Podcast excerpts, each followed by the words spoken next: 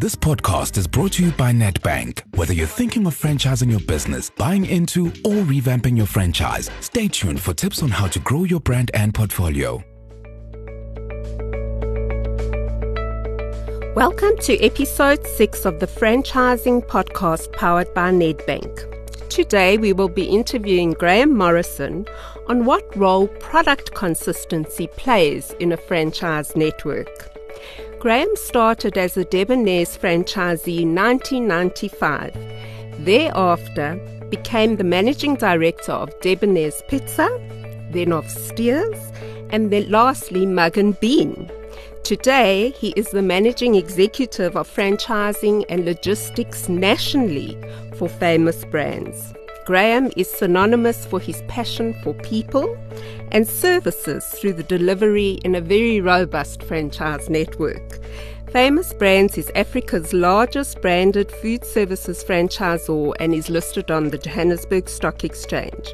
Famous Brands has proven the importance of consistency, uniformity, particularly within a vertically integrated business model comprising of 25 brands, manufacturing, and logistics. Graham, welcome.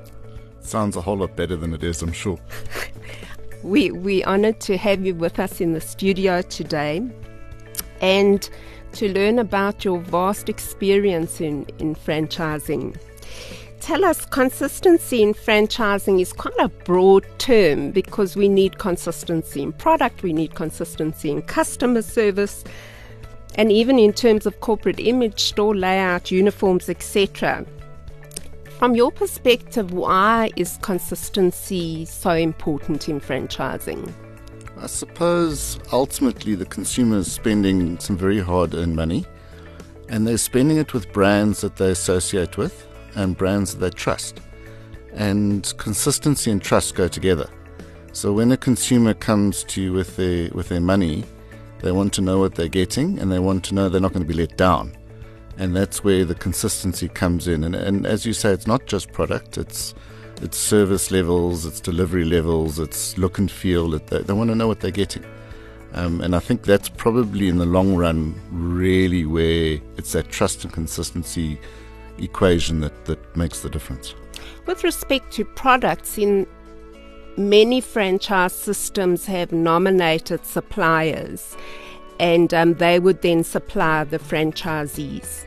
In your case, it's it's a bit different, not so. How does it work, the vertical integration? So it's a bit of a hybrid. We we deliver. So we've got our own logistics business, and we deliver to our franchisees um, almost everything they need. Um, but we don't necessarily manufacture all of that product. We do manufacture a significant part of it, but not all of it. So we also have nominated suppliers. And then, of course, uh, franchisees. There are some products that they that they would, for example, um, fruit and veg and, and you know things like that. They might need to procure elsewhere, um, but the, the majority will come through our logistics business. So, how has this benefited the franchisee and the customer? Well, I think the franchisee first because they it's not just a price thing, it's a consistency. We spend a huge amount of effort and in fact money to secure supply. So in, in some cases we will buy well ahead to ensure that we have, have enough supply over things like season um, or, or when we're expecting um, some of the proteins go through ups and downs where, where we battle to get product, and we'll buy it in and make sure we've got enough. So we are ensuring our franchisees will always have product, which is probably um, one of the, the biggest benefits of doing it. Um, we also would like to believe our service levels are, are strong, um, which is another thing. So now your franchisees assured of getting product um, on time when, when, he, when he wants us from it.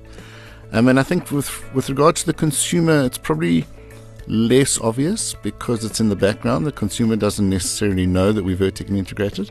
Um, but what they are getting is consistency of supply and, and they're getting the right product. Um, but perhaps that comes through experience rather than actually knowing it. Yeah.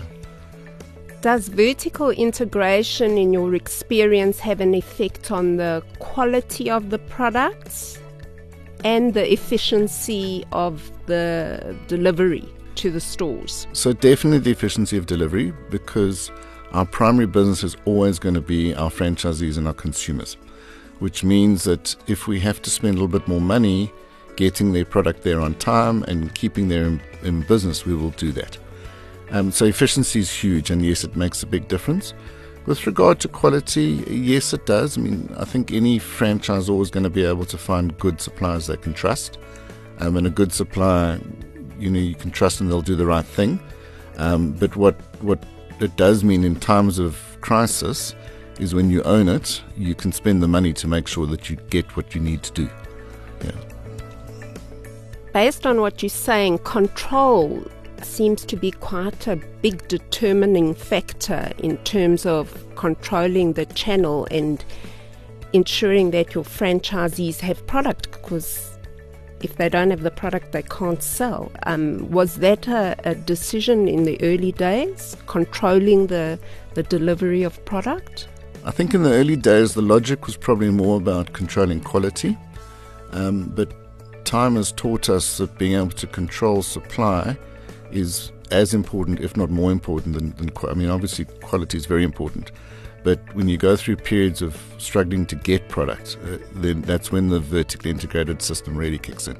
So it's been of huge benefit. Absolutely.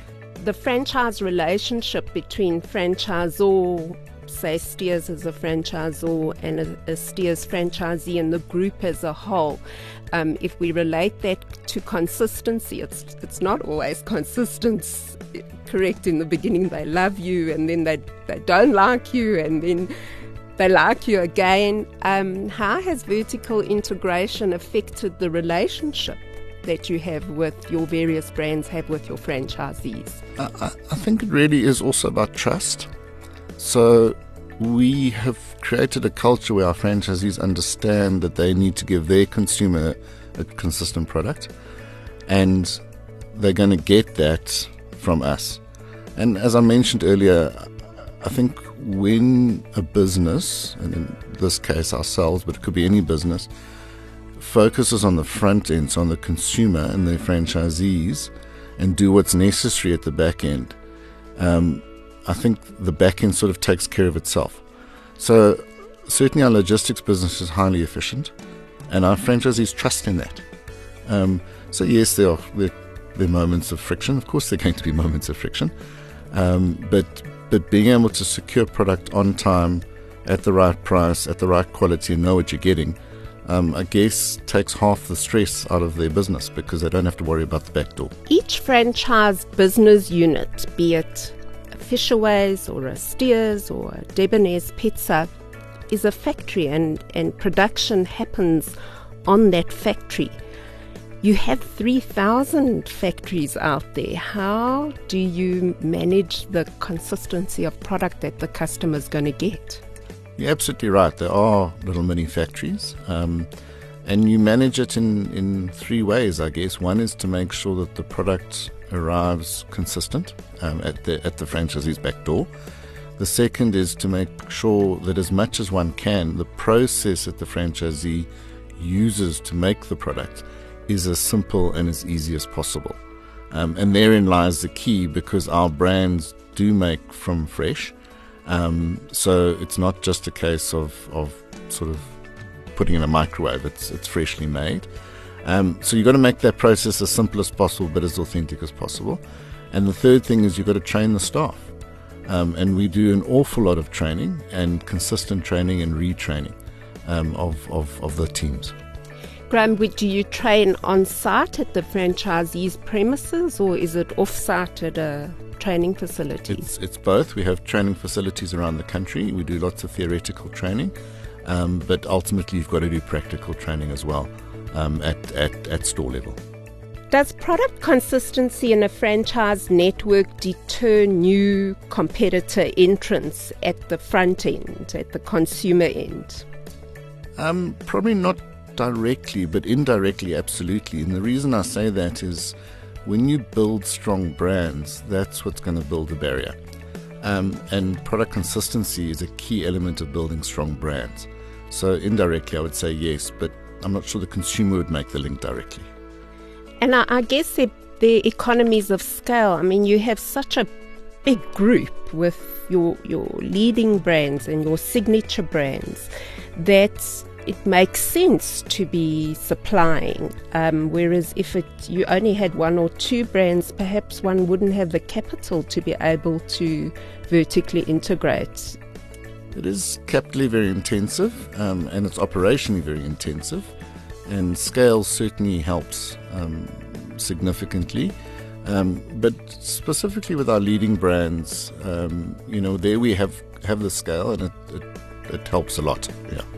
What would you advise other franchisors to be focusing on in terms of delivering a consistent product through their networks to consumers? I think the real key is to create a culture in your business with your franchisees and their teams of worrying about that consistency.